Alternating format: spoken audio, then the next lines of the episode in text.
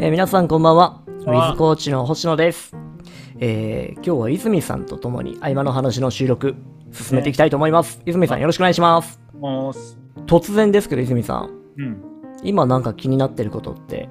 ありますかやっぱりあの人の可能性とかやっぱりその可能性からやっぱり人が幸せになっていくっていうのがコーチングだと私は思っているのではいはい。だから可能性を閉ざして幸せと逆の戦争っていうのがあるじゃないですか。はい。今そねれ。が目の、まあ、この現代においてうん。紛争ではなくて侵略的な戦争があるっていうこと自体がはい。やっぱりでもお互いの正義があると思うので正義のぶつかり合いでもあるんだけどうん。うんそういうふうに、まあ、目に映ってるので、まあ、それに関してはなんかこう切り離せないなっていう感じがするんですよね。切り離せない。うん。今生きている自分たちと戦争とってこと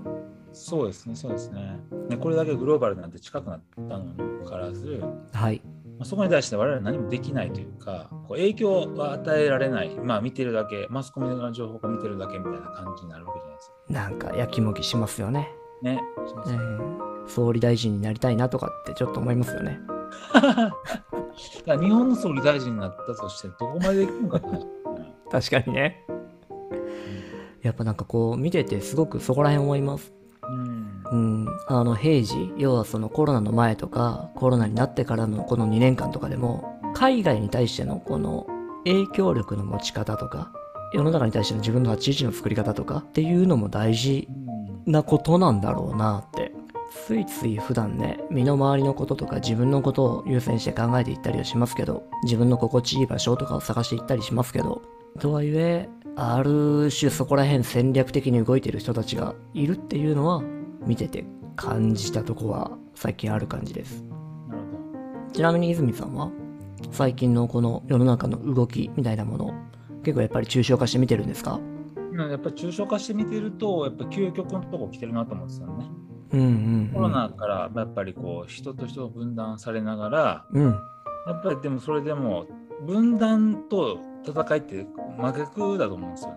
ね。なるほどね。うん、でも分断して距離が空いて関わらないっていうみんな錯はい覚な感じになってるのに、どっかはし、まあ、戦ってるみたいなうんうん。真逆がこう両極が起こってる感じがしててやはい。っぱりそのなんか極端極端なことが起こってるんですよねやっぱりねでそれがやっぱり起こしているところがやっぱりこの世界を破滅させる世界大戦を起こすトリガーを引けるところがやられ始めてるわけじゃないですか、そうですね。そこが怖いとこですね。 うん、だからそこのやっぱりまあ言ったら俺の父ちゃんめっちゃヤクザで怖いけど俺にかかるのかボケみたいなやつの、まあ、高校生みたいなまあ、父ちゃんが書くみたいなことですね。うん。そういうなんか脅しがバックがあるのある中でええ。来るわけじゃないですかうんうん。それをみんなビビりながらなんとなくやってるわけじゃないですか、いや、怖いっすね、あれね。うん。まあそれをやっぱり分かってやってるんですよね、そうですね。まあ、武器武器というか手段というかねまあうん駒として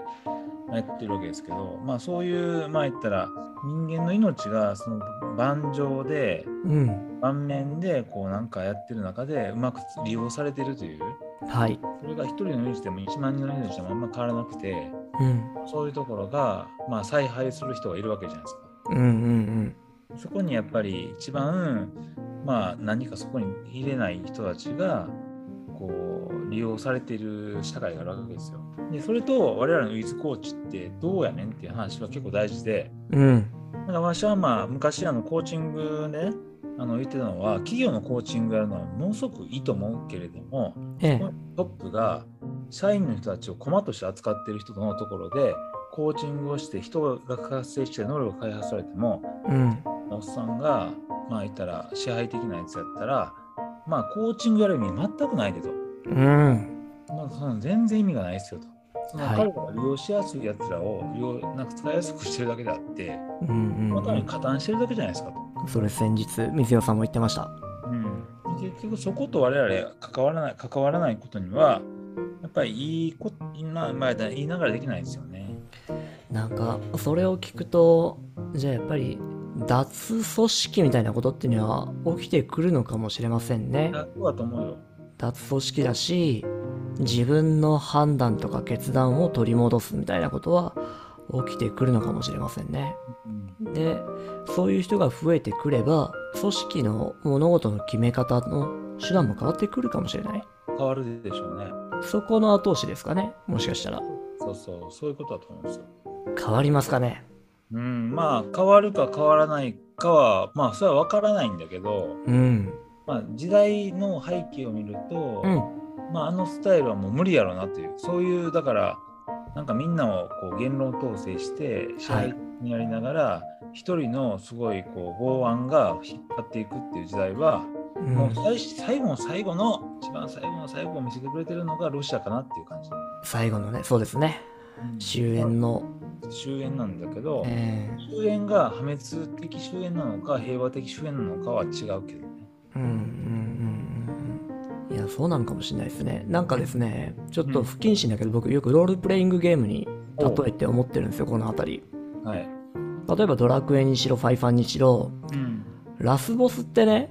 うん向こうから来ないんですよ、 うんうん、なってるよね。そうこっちから行ってそのボスの領域テリトリーをどんどんどんどん切り崩して切り崩して切り崩して最強にたどり着いてるんですよねなんか